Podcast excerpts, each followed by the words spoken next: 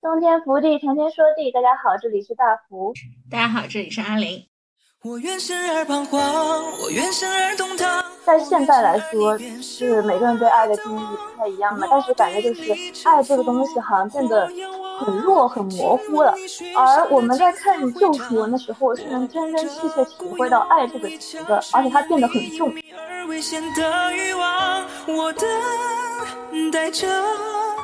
被你禁锢永恒的撕咬。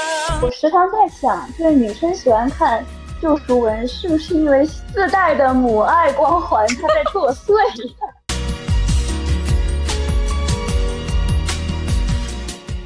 我想共情那个拯救别人的人的理由真的很浅薄了，我就是想当别人的英雄。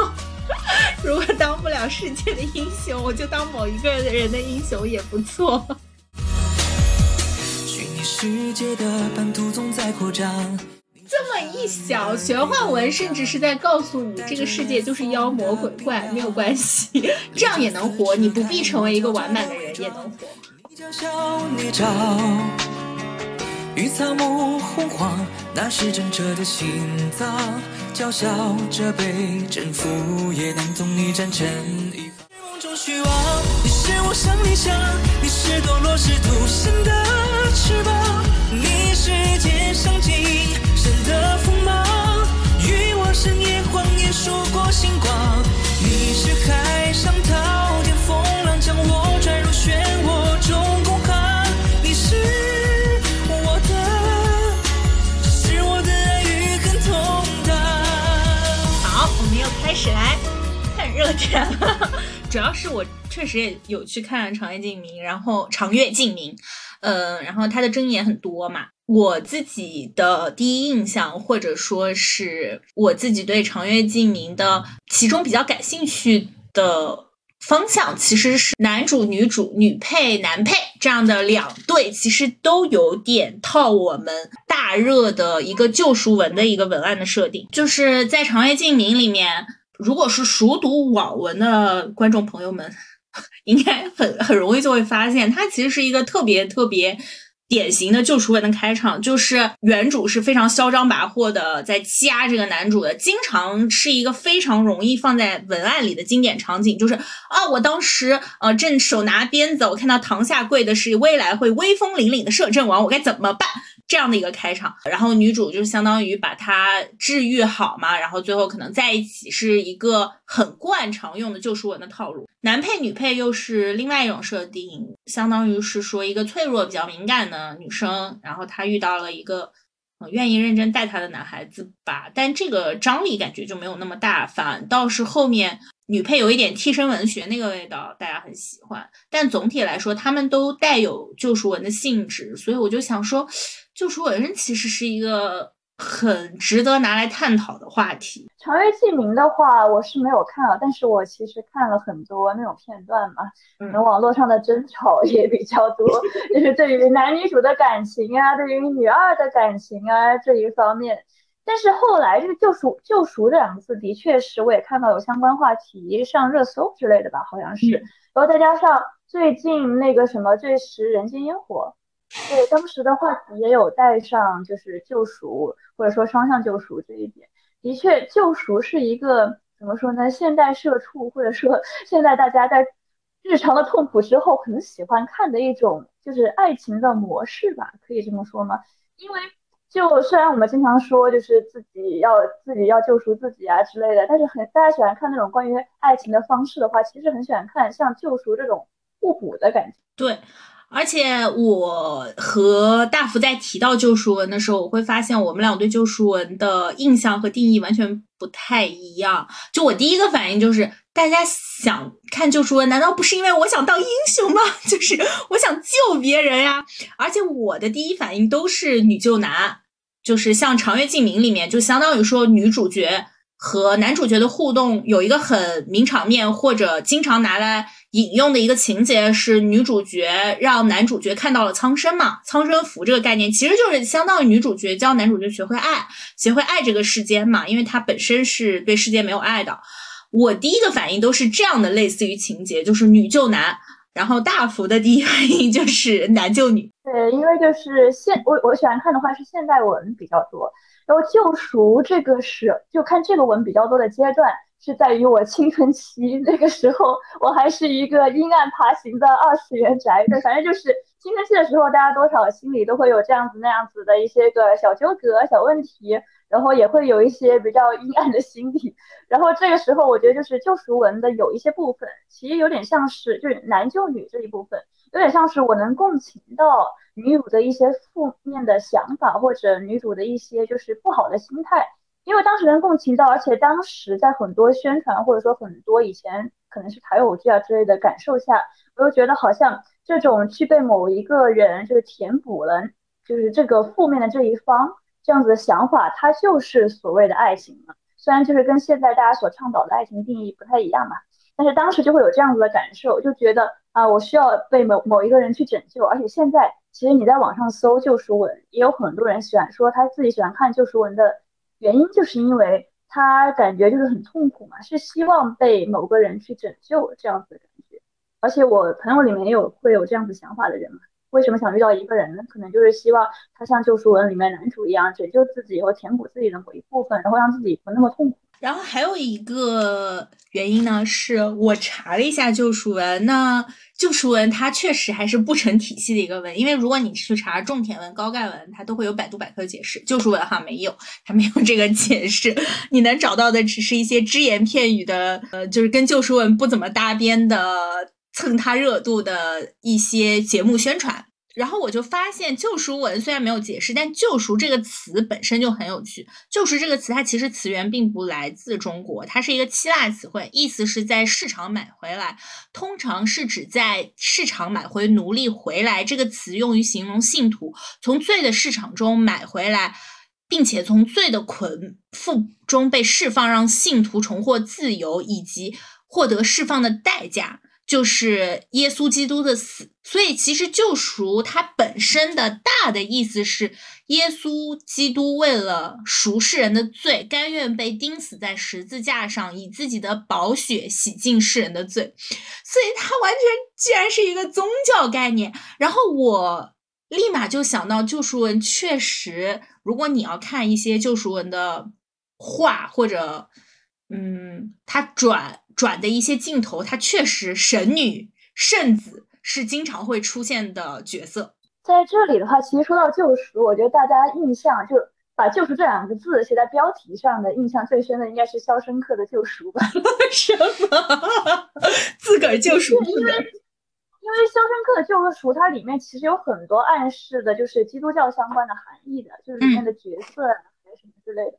而且“救赎”这个词听起来它的意味很重，也的确是就像是你刚才说的这一段示意一样，就那种赎回来这样子很重的感觉，可能才是救赎这个意思。说救赎文从广义上来说，其实是只要。主角在某一程度上，他发生了很大的人物弧光的改变，他领悟到了一些真善美方面的东西，他完成了人格的跃变，应该都能算是救赎文。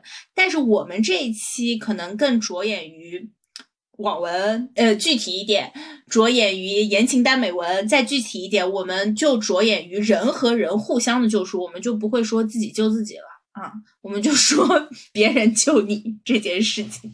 首先画个画个界限，这次的话，先是按两个方向分一下吧。我觉得一个就是我看阿林说的，就是玄幻这一方面的救赎文，因为我们刚才提到《长生记》。另外一个方面就是我比较看比较多，就是现代文方面，就是比较靠现实，大家比较可能想去要在其中得到共感的这一部分类型。然后另外一个就是方向性吧，就是像是刚才提到的男救女、女救男，以及呃双向救赎这一类。也是比较热的话题。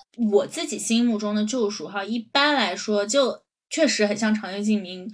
就一般来说是男主角在在玄幻文或者古代呃古代言情里面是男主角他到了一个比较惨的境地，然后女主角呢一边是用温情去感化他，一边可能还要养成他，他有时候带一些呃养成的过程。这样的一个模式呢，就更多的是说，一定要是某一方惨到极点了，就特别是玄幻，比如说《唐探镜》，它就就很明显嘛。比如说《招摇》也是，《招摇》里面男主角基本上就是已经 像耶稣一样被挂在十字架上要被打死了，然后女主角出场救了他，并且还带他回去嘛，就相当于给予了他正常的身份。这这真的完全就是你去救了一个奴隶，让他拥有了人类的这个情感和身份和地位和一系列的生活条件。谭代静其实也是嘛，就是他本身就已经是一个质子，完了以后一直被欺压，但女主角。嗯，教他看这个世界，让他学会温暖，给他学一点技法，并且还喂他吃饭。但这一段在电视中不够长，没有让人感觉不出来那个特别救赎的意味哈。但其实这个在原著中还是蛮明显的，就会更加明显，并且男主角他在原著中也更需要被救赎一些，就男主角在原著中就更坏掉的感觉比较严重。一些，那我就很好奇，对于大福来说，在现代救赎文是在什么样一个情境下发生呢？一般来说，我觉得有两个方向吧，就一个像你刚才说的谭安静，它其实是比较偏心理、心理方向的救赎，是吗？它不是说有那种 身体上的缺陷了，相对来说，我觉得都有吧。就是我总觉得在古言和玄幻的救赎里面，我能想到的都是，嗯，一般来说。男主角都是就是心理和生理，就是心外部环境就地位也很低下，本人也没有什么，就心理也有问题。那其实对于玄幻来说，因为他没有一个原生家庭这样子的设定 在吗？也有，也有，也有，都会写原生家庭的，都是都会写，嗯，什么母妃啊，什么喜欢别人啦，然后父亲啊喜欢别人啦，父亲因为喜欢别人而不宠幸母妃啦，这个也是有原生家庭在的。也会回溯到原生家庭的过程吧，但是就就是怎么说，一个人他有又有了权利，他心里又变态，那就真的很 真的很惨，就他身边的人都蛮惨的。就如果说是女秀男嘛，女主角来到他身边就会就会比较惨。对，所以说为什么哪怕我说苍兰诀有了这个设定，你也不觉得？苍兰诀特别偏向救赎文，因为苍兰诀的男男主角他其实心里没有坏掉嘛，他就还好，就就还好，他只是没有长情树，就是他只是不开感情，但他就并不是一个心理上需要人救赎的人。对，如果一个人心理需要救赎，他现在的文我感觉一般都会设定。嗯，他是没有办法伤害到女主角的。那你怎么样没有办法伤害到女女主角呢？要不然就是你的武力值啊什么的各方面，你完全就是比不上女主角。女主角可以把你按在地上摩擦。要不然就是你的社会地位也不如她，所以你没有办法动她。这样的话，女主角才可以接近你嘛。这样的话，女主角才不会被你的应激反应伤到嘛。就成为特别和唯一那样子的感觉，是吧？对对对对对，而且就是。而且心理治疗嘛，就说白了，救赎文它就是一个心理治疗的一个过程吧。就心理治疗都是有应激反应的。就你一开始给他戒断的时候，以前这个救赎文，我们说这个男主意识到自己开始喜欢女主角的第一个反应就是要弄死女主角，就他老这样写这样的情节。所以说，就是女主角要有保护自己的能力，或者男主角没有杀掉女主角的能力，才可可以让这个故事往下进行嘛，不然就结束了。这样，所以我就很好奇，在现代救赎文里，他们是怎么可以让男主角不在法律的边缘 试探的？但是我觉得你可能就是这个救赎在你眼中到底有多重之类这样的感觉。因为如果说只是说，就如果说是心理上的这样子的救赎的话，我自己很喜欢的一篇文是从现的招惹，它其实是一个男救女的过程，就是女主她是有很深的抑郁症这样的状况，是抑郁症到就是她对于生的，她对于生是没有那种念头了，而且是很痛苦的状态。其实你看他的字里行间，你是完全能共情到这个女生她是有多么负面的这样子的感感受的。因为首先他是一个作词人嘛，然后他就会有写这个词，而他这个他写的词从开始以及到结尾，他可能稍微被男主治愈了。其实我觉得是有救赎的成分在，因为他这个救赎其实有点一开始被男主的爱所救赎，但是产生的一激一激反应，像你说的，然后又又经过一个他自己的过程，就自己对自己的过程，然后再加上男主的这样的双向吧，我觉得都有双面的，就自己的治愈和男主的治愈过程。我稍微有一些救赎这样子获得救赎的感受了，就他对于生是开始有了希望的，这一点是在他的词中体现的。因为他最早期的发布的一个词就在文中，他写的是：“我生于初升的朝阳，死于烂醉的清晨，等到暮老白头，才迟下才迟迟下葬。命贫瘠的像野草，早早消陨，也不知何时能被埋掉。这是个不适合停留太久的世界。”他是这样子写的，一开始的词，然后结尾他写的是。嗯，我从人间踽踽走过，有幸得见一抹春色，万物复苏，蓬勃生长。而我见你，湖光山色都暗淡无光。你是我孤注一掷的求生战争，是我从一而终的坚定勇往，是我南明长夜里唯一的月亮。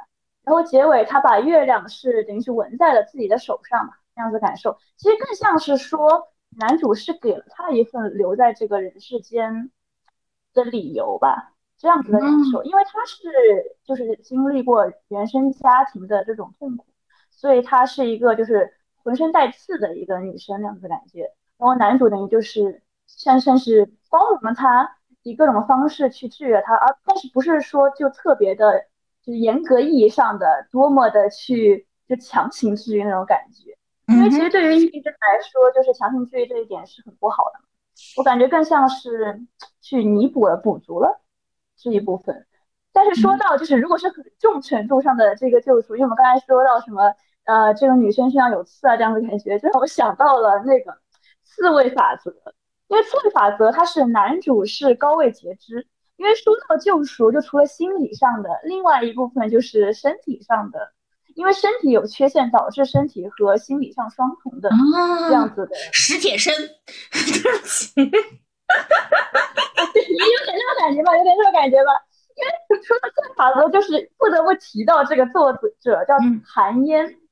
韩嫣的话，他有专门一个系列叫做《动物园里的故事》，然后他的这一个系列里面全都是就是以动物做名字嘛，例例如刺猬法则、我的鸵鸟先生，我的鸵鸟先生也是男主有残障，就是基本上他写了很多那种男主是残障人士的文。而且写的很好，就是你能对于就是残障人士的爱情感同身受。然后刺猬法则当时有一个它的文案，我觉得也写的很好。虽然它不是双向救赎，但是我觉得它有点写出了双向救赎那种感觉。就是说，嗯，那年冬天很冷，两只刺猬抱团取暖，离得近了，身上的刺扎的对方遍体鳞伤；离得远了，又觉得冷。刺猬法则说，你们要找到一个合适的距离，既不伤人，又得温暖。男刺猬对女刺猬说：“我不要是我扎伤你了，你就拔我一根刺；我伤你一次，你就拔我一根。”女刺猬震惊了：“你如此狂躁，这么拔下去，岂不是很快就秃了？”男刺猬恬不知耻地凑近女刺猬：“秃了就秃了，反正你会护着我的。”因为他这个故事其实就跟这个文案的形容就比喻是一模一样的。因为男主他就是有残疾嘛，所以他是一个很暴躁、很狂躁的状态，就是算是因为对自身自卑所产生的。这样子的感受吧，所以，嗯，我感觉这种就是男主有残疾或者说这一方面的救赎，可能更符合比较严重程度上的就是现代救赎文的这样子的定义吧。但是我感觉救赎你得把它医好呀，男主的残疾是不能 不能医好的吧？但是他医好了心理上的。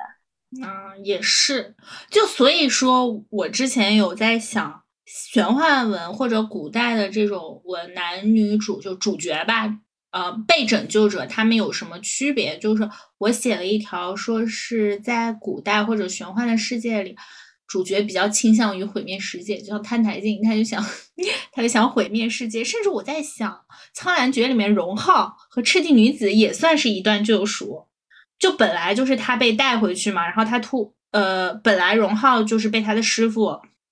从街上捡回去，然后他的师傅为了救三界牺牲了，然后没有人记得他，他就心里就坏掉了嘛，就想说那我也要毁灭世界。所以感觉玄幻文啊这种就是说我对这个世界没有爱了，我就是要毁灭世界。但是回到现代文，就是只能毁灭自己。所以这像什么？这像呃大家。呃，如果现代心理坏掉了，只能自己在心里默默发疯。但是呢，能够在虚拟的世界里毁天灭地，就是就是弄死这个世界吧，不过了，完蛋了。就是默默的希望，就自己不敢，但是默默的有时候觉得世界毁灭了，可能也不错呢。我觉得就是阿林觉得现代文里面没有说严格意义上的救赎，就是更偏治愈，就很多文它其实更偏治愈文，这样这样的状态是因为就是的确现实像它不太有，而且越来越多的现实上的文它更没有说就是多么大多么严重的程度了，你就最多是像现在大家都很丧，就是可能对于生没有任何念头吧，就只是这样呃如此吧，就这样子的感受，因为。我当我在想现代文的治愈文，就现代文的救赎文的时候，我一开始想的有一个是雪翼和五点钟，因为这本也是我很能共情到的一本嘛。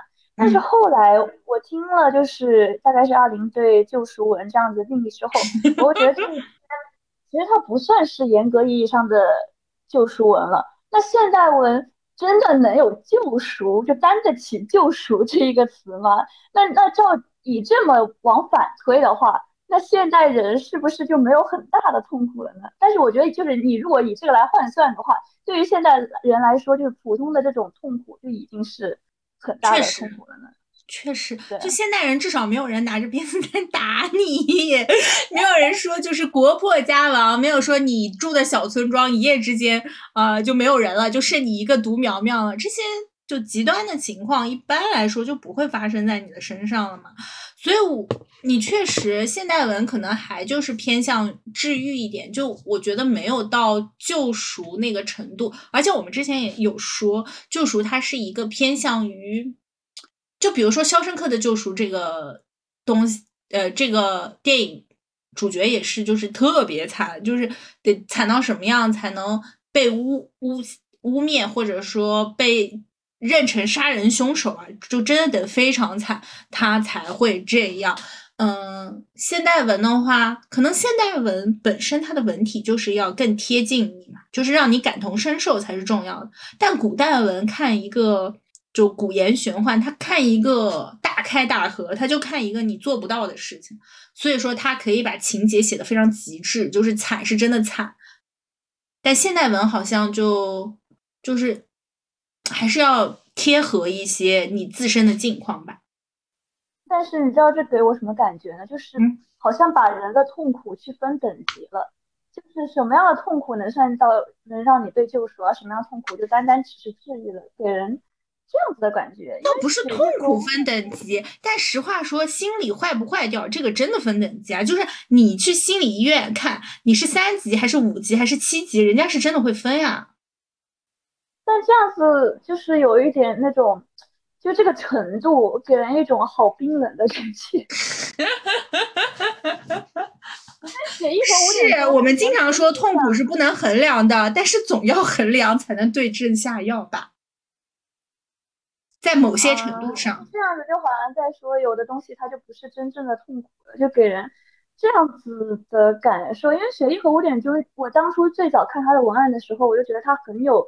治愈文的感就救救赎的感觉，就是你突然打开我的世界这样子的感觉。他的文案当中写的是，就是下午五点钟醒来的人最最孤独，这时候你敲响了我的门，带来了一身血意。当时我看到这个，其实都有点难过，就是也有点眼眶湿了的感觉。因为对于就是悲伤的人，对于有抑郁症的人吧，这么来说，下午五点钟是抑郁症最最高发的时段，其实是这样子的。所以我当时看到说，就是下午五点钟醒来的人最孤独。其实我很能就是体会到这样样子的感觉啊，在这个时刻你敲响我的门，带来了一身血意，就是很有一种救赎的感觉。其实，但是但是在这篇文里面，这个女主的痛苦，你有多痛苦呢？说实话，她就比不上刚才我说的招惹这个女主的痛苦。但是你这么一对比，就突然让她产生了啊，我在给他们的痛苦分等级，好冰冷这样子的感觉。我觉得。每个人有每个人的痛苦的点吧，可能每个人的痛苦的点也是不一样的。我也不能说，我不能说，因为我觉得这个是更偏向治愈这个女主角的痛苦就不痛苦了，她一样是痛苦的嘛，只是说你的痛苦在别的门类。是这样，我觉得，呃，怎么说呢？如果真的要说分门类，就是。在玄幻或者古言的世界里，你把这个人救赎得到了，就是救我在或者说在我定义的救赎文和治愈文的世界里，这个人救是真的很难救，你救完了是他是真的会 听你的，他是真的会把你奉作神明。但是在治愈的世界里，就是救是没有那么难救，但是你救完了，他也不会把你奉作神明。对，那我就在想，你说大家喜欢看玄幻文或者这一类，会不会或者说重生呢？扩圈这一类，会不会是因为它更具象化了这种痛苦？它更直接。嗯，我个人觉得，我看书并不是为了寻求痛苦呀，或者说爱，或者说感情，因为它就像是，就是我们在现实中不不会把说这些东西，类似于说有情思啊什么这种，就是可能直接把你的感情能抽离呀，变成一个小猪猪那样子的感觉。就是我们在现实 文中就是，就经常有在想什么想仙，长得像仙丹一样东西，就把你的感情从里面抽离了，变成一个这样的东西。但是对对于现实文来说就没有这样子嘛，你就就是把甚至把人的感情都具象化成一个画面一样一个一样物品给你看了，甚至是不是因为就是这么说呢？就是玄幻文这种东西，因为它更具象化，所以有趣呢？或或许它会成为一方面吗？我，你这么说好像是个新的思路。我与其说把他的感情具象化。我会觉得更多是它会有一些设定，让你觉得我可以哦，我可以从这个方向来思考，究竟爱是什么，感情是什么，我是就温暖一个人是什么样的，我可以怎么样的去温温暖一个人，或者我们是可以怎样互相取暖，携手并肩去做一个事情，确实是把某些东西具象化，它的困难很具体嘛，所以你会觉得。它是有目标的。如果你在现代的文或者说现代的电视剧里，主角虽然他也会有很具体的困难，但是嗯，可能不具有更为神圣的使命。我不知道怎么说，就是毕竟还是你自己的事情。但如果说是在古代玄幻的世界里，你当英雄就真的是拯救苍生的英雄吧？会会有这个区别吗？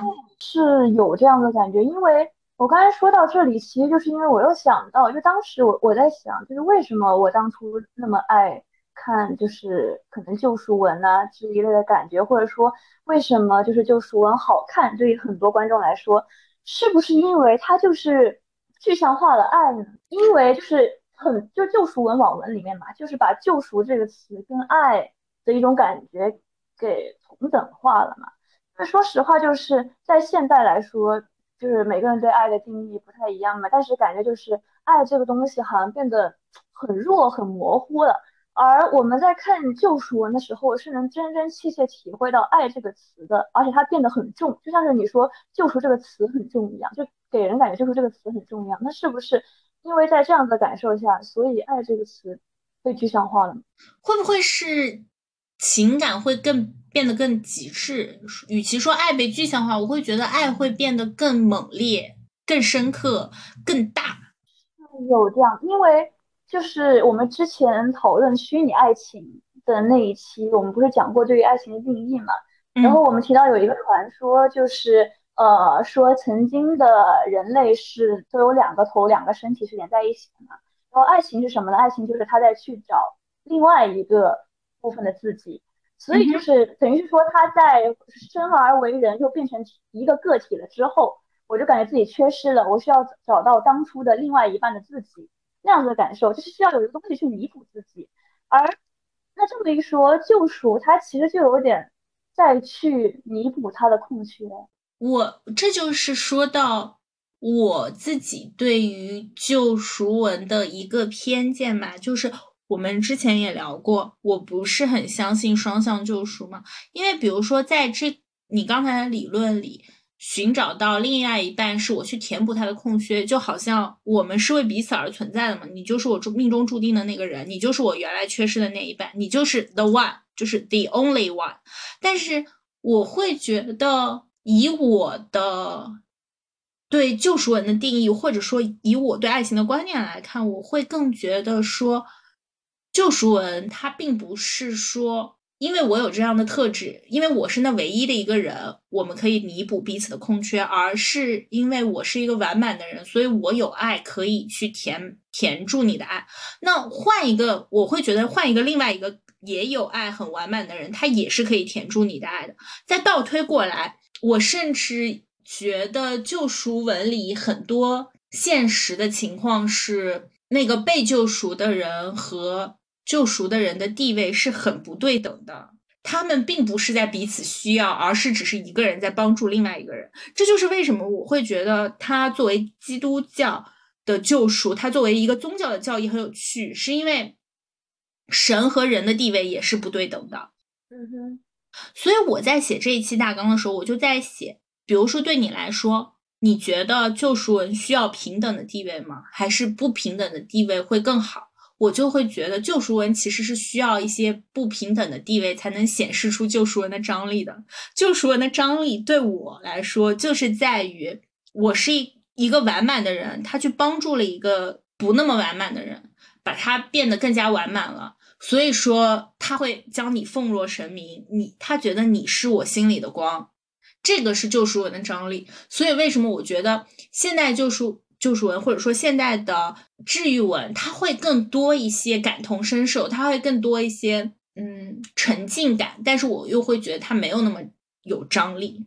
就我可能就不是很相信我们的那个童话吧，就是说人和某一个人和某一个人就是为彼此而生的，我就会觉得只是一个特定的类型而已。我感觉你刚才说的那一段里面有很多都是我想提到的，你先说。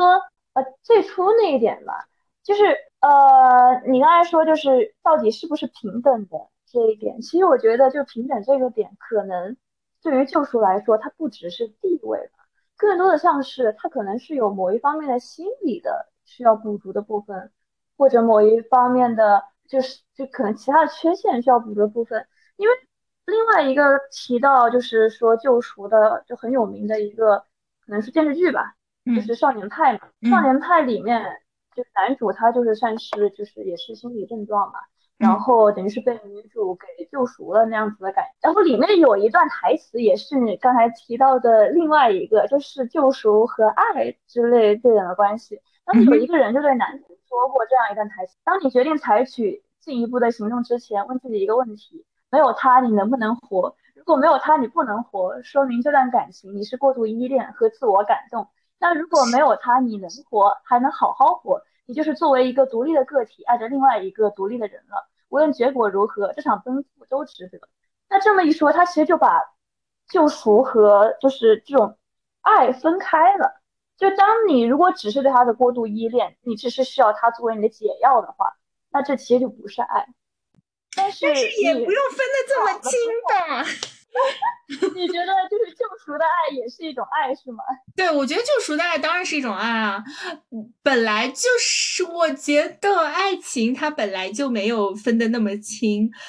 悲惨世界里，神父肯定是救赎了男主角的嘛，就是说啊，他没有偷我的银器，是我送给他的，然后男主角从此他就变成了一个好人，对不对？你说男主角爱这个神父吗？是爱的呀，但是他好像也不是爱情。但是我觉得这种爱就是没有必要分的那么清。那如果那个神父他他转换了，他是一个我不知道一个富家的女孩，然后他后来男主角创业成功了，回来就想娶这个富家女孩，那他们俩在一起了，又会说哦，那这就是爱情了？就我觉得没有必要分那么清。就如果我是真的很需要他，如果他是真的出现在某个节点，照亮了我的灵魂，他就是爱嘛？那他是爱情还是什么感激之情，还是？敬重的感情无所谓嘛，都是爱嘛。有爱能够在一起，就有爱就会想在一起，能够在一起就已经很不错了。就是有那种互相的依恋感，在我就觉得很不错，就足以支撑成为他们在一起的理由了。也的确是这样，因为我在想，就是刚才提到耶稣，就是就是基督教教义里面的爱，然后我又想到，就是之前我在《爱就是爱无能》这个这首歌里面。看到了一个歌词，就他的歌词里面有很多人说的关于爱的定义嘛，而其中一段耶稣说的爱的定义，他就是说爱是无条件的献身的。哇，这个词就很像是一种奉献般的救赎般，我救赎大地这样子感觉的爱。对，对，所以确实，而且我们再回来说，我之前就在想哈，我对救赎文有什么其他的热门类型的印象？我。觉得有两个热门的印象，一个是相当于有点像快穿，就是女主角在不同的世界让男主角爱上自己。这个哎，它又像星落凝成糖，哎，你说咱们这个框是不是哪个都能装？就是星落凝成糖有一段不是男主角他的神识化为三个碎片到了。人间嘛，然后女主角要让他们都爱上自己，这个神识才能愿意合体。他这是一个什么工作？是一个女主角去收集男主角的碎片，他们拼在一起的这样一个工作嘛？就是说，这不是轩辕剑，这不是轩辕剑里面 是一个仙，轩辕剑没有碎的那么厉害，感觉他没有那个 玄霜神君碎的多。是吗？玄霜神君可是碎了三片呢，而且对。然后我我另外一个比较有的印象是游戏，我时常怀疑这是不是乙女游戏的厂商 圈养游戏的厂商。人故写手写的一个类型文，就它基本上是这样开头，就是女主角穿越到自己的游戏，也不一定是女主角，反正都有吧。就是主角穿越到自己的游戏里面，然后发现他一直养的某个，比如说深宫里的小皇子，比如说大海里的人鱼，就是穷困潦倒的骑士，相当于通过游戏，他一直在给他们喂饭。给他们打扫房间，还给他们房间里面买各种东西嘛，就相当于把他养的白白胖胖的，养的很好。然后他穿越过去和这样的人谈一场恋爱，完全是说是一个超级不对等的位置啊。我们如果说是收集碎片，这个还算是，我只是说任务者，你更像是我的一个任务而已。那游戏就完全我就是主人啊，你就是我的奴隶呀，你甚至都不是，不只是我的奴隶，你就是我的所有物，你可能就是在我的手机里是个我的宠物呀，宠物变成人啊，是这样一个就是超级不对等的存在。然后它，哎，变成了一个你觉得可以依靠的存在，这样子。救赎文里面经常涉及到的是一个养成的部分嘛，就是。你最好在到小时候救他一下，然后再过来。所以说，又有一些的情节是你突然穿越到被救赎者小时候，然后你救他一下，成为他一道光，然后再穿回来。这样，我时常在想，就是女生喜欢看救赎文，是不是因为自带的母爱光环，他在作祟？我我有 我有跟人聊过，说救赎文的一个很就是我的。朋友就是在说说说救赎文，呃，有一个很坏的印象，就是会说让你觉得你不用自己努力，你就是总会有人来救赎你嘛。我觉得不是，我觉得救赎文最坏的影响是让你觉得浪子回头金不换，你在一个 人身上付出很多，他总有一天会回头，会变成很好的人的。他只是暂时坏掉了，人是有成长空间的。救赎文最大的点是我帮助了你。你会给我回馈，并且你会给我很大的回馈。它是一个长线投资，并且它是一个风险投资。我觉得不只是如此吧，就是如果这个人他是就是怎么说呢，心里他不太好的人，就是如果你想去救赎他，你还要保证的是你不会你自己是不会受到影响的。当然，呃，互相折磨也不 不失为一种答案吧。但是。就是怎么说呢？就是心理问题，它是完全会影响你另一方的，所以这个东西在现实中的确还是要注意一下。所以说，所以说为什么不要看现在救赎文的一个原因又找到了，就容易代入，你知道吧？就是像我这种看古看看就好，不要去做。就是，但我真实的发现，就我真实的发现。就是你是不会在其中得到快感的，可能是就我本人的感受吧。就是如果你呃网文意义上的救赎某个人，你可能只会有一些母爱的感受吧，但是你是不会，是不一定会有爱情的感受。不过这也是看个人吧，就个人的心理是怎么样子的。对，我觉得这个就是我自己发现的对。现实或者说经典文学和网文的区别吧，就网文它还是有一种爽感，就比如说我只是在这里投资了一点点，做了一些我力所能及的事情，但是你会给我很大的回报，甚至你还把我终身大事都解决了嘛，你成为了一个非常完完整的可以和我并肩的人，甚至可能比我还要强大的人。但是现实一些的文学，就比如说经典文学里，我在做。救赎文这一期的时候就在说，哎呀，这个巴黎圣母院也算救赎文吧，悲惨世界也算救赎文吧，甚至说歌剧魅影感觉就是很像救赎文啊。呃，魅影它就是身残志也不坚，反正老是杀人。然后女主角就相当于用她的歌声嘛，让他就说啊，你不要杀人啦，你不要这样，就是你做的好一些什么的。但是他也离离开了妹，所以说真实在现在里确实是这样。你看，验证了我的理论，就是说是一个完满的人去救赎一个不怎么完满的人来说的话，那那个他这个救赎过程本身完满的人，他是不会很快乐，或者说是很。获得很多快感，他甚至最后都不想和那个被救赎的人在一起。可能他看过以前他不一样的样子，或者是他还是想选择更完满的人在一起。我觉得这就是太理性的感受，以及就是你没有经历过，所以可能不知道，就也不一定的感受。因为世上也的确是有那样子的人存在啊，他就是作为你的朋友，你可能会觉得这样做不好，但是。就是，但是他的确是存在着这样子的人，就是他可能会因此爱上那个人。这么一想，救赎文其实不应该拿去推广，还是应该拿去推广？他对社会的影响好不好呀？我为什么老是担心这些东西？但其实这里就点到了，就是我觉得现在有太多的道德标准去禁锢，就是影视文学了，就导致，就像你说的，长月剧剧名。他可以不去纠结一些个就是道德啊，或者说法律啊这样子的界限，但是我觉得，那为何现实文学非要去纠结这些呢？他又不是说要去作为那种就是广播道德广播去作为宣传。我觉得谢言为了纠结这种道德，主要是因为他还是要和读者能够贴近吧。贴近的话，你写一个，比如说。呃，杀人狂魔的故事，你就就就就确实没有什么代入感啊。还有一点就是，毕竟不管是现言还是古言，言情小说的受众主要还是女生吧。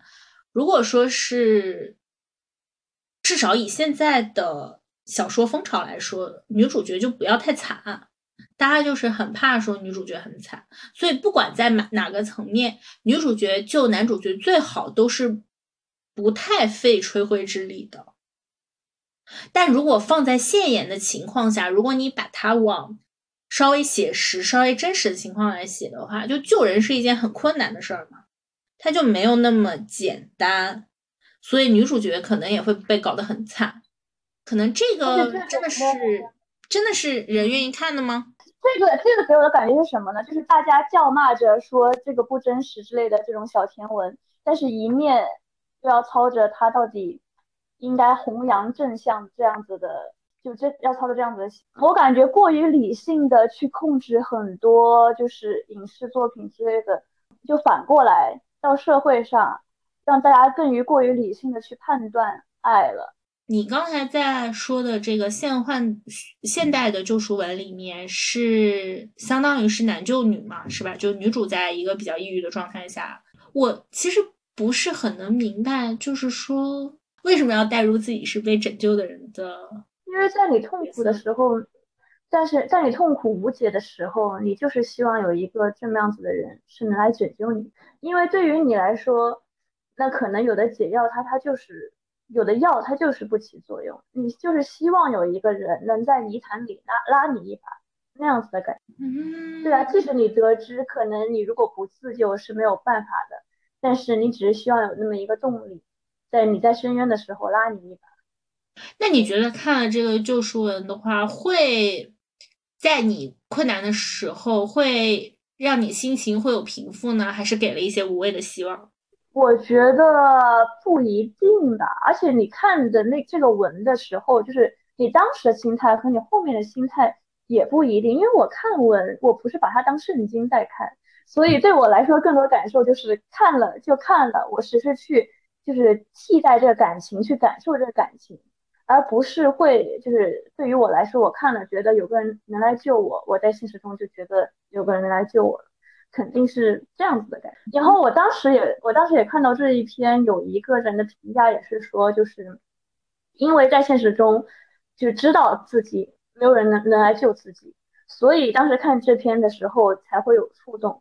就是才会觉得，嗯，这样是一个很好的状态，就有一个人去救这个女主，是一个很好的状态。就是在虚幻的世界里面，这样子就够了。就是他给他的感觉是这样子。我自己是觉得，救赎文，如果说是说白了嘛，就看言情小说的还是女生，呃，男救女和女救男，说白了就是代入的境况不一样。我更觉得困难的是，我很难说，就是我自我就不是很想代入特别惨的人。我就觉得说，啊，我现实生活中也没有说活得很好，没有很想经历特别惨的人的人生，至少在小说里，所以我对这一点有点不解。倒并不是因为我不能理解为什么人要渴望一个救赎，那人肯定希望有一个人帮自己嘛。但是我不太能理解的是，为什么在即使是在小说世界里，还要把自己置入这样一个比较困难的境地里呢？共情别人的痛苦是一种。又自虐又爽的事情，感情对我们来说就是一种补给剂一样的感觉。我是去共情了，就是招惹这个女主她的痛苦，对她是很难受，但是我却能从中得到治愈，就像是吃饭一样。作为对于我们来说，看到别人的感情，它也是一种食用，也是一种食用饭的感觉。竟然是这样吗？好吧，这个东西我还要再。再思考一下，没有完全明白。对啊，这么一说，我想共情那个拯救别人的人的理由真的很浅薄了。我就是想当别人的英雄。如果当不了世界的英雄，我就当某一个人的英雄也不错。然后当完别人英雄，还可以培给自己培养一个超级大粉丝，就觉得嗯，这笔买卖只赚不亏，就很好。所以这也可能是为什么我只呃现在也不只是我啦，整个言情像小说，你都会觉得，虽然说有时候标双向救赎，但其实女主角离了男主也不会活得很差，但只是说男主角没有女主角可能会自我毁灭这样。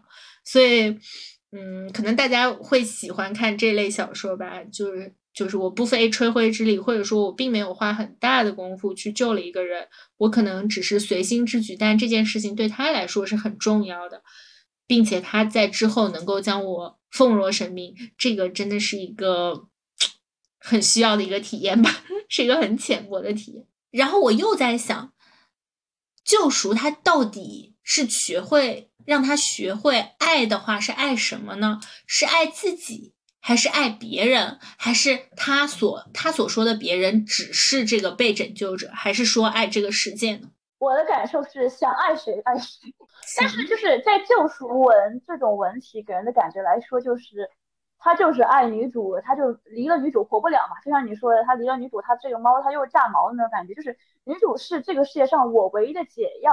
但是对于有就无论是任何疾病吧的这种人来说，他这个解药他离了，哎，他就是会不好。那样子的感觉，哦，是一个长期依长期依赖性药物，也行。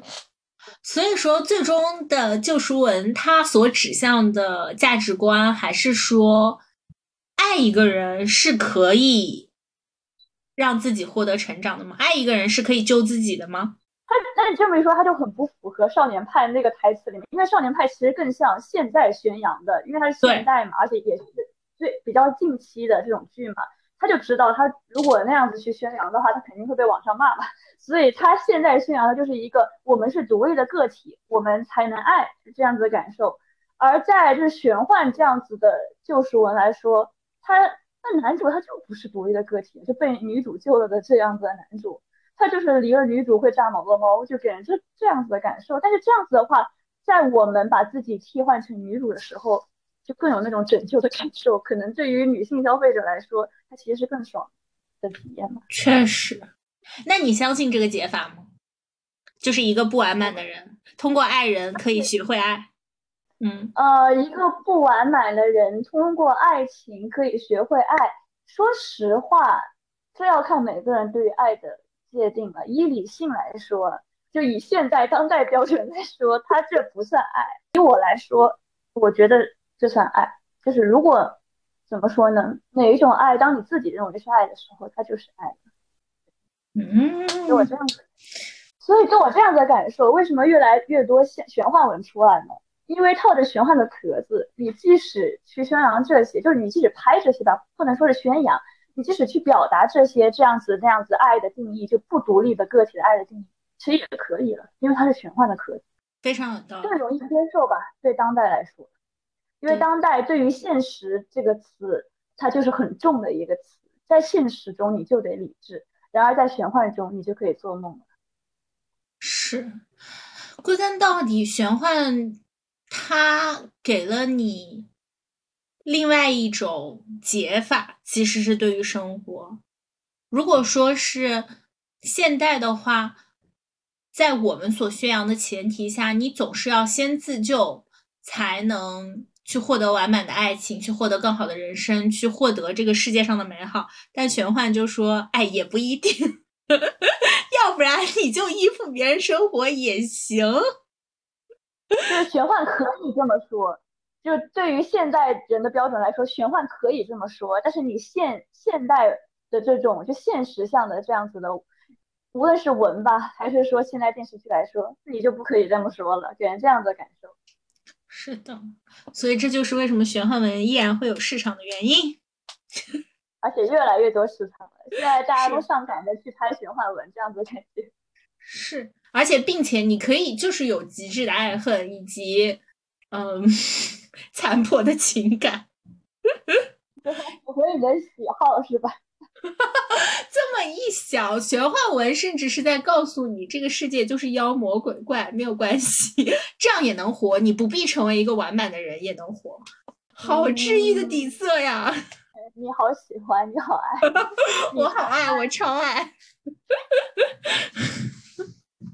所以，我们这期就是盘了一下救赎文，我和大福心中不同的印象嘛。然后，最后我就是想说，大家不要拘泥于这些爱不爱情、完不完满了，能爱就不错了。哇，你居然会有这样的想法？我以为你要宣扬和真道德光明。没有了，我觉得活的都不容易。能能爱就不错了，不要不要拘泥于你是爱上一个人而获得完满的自己，还是要先成为完满的自己才去爱人了。能有进步都是好的，是这样。好的，拜拜。的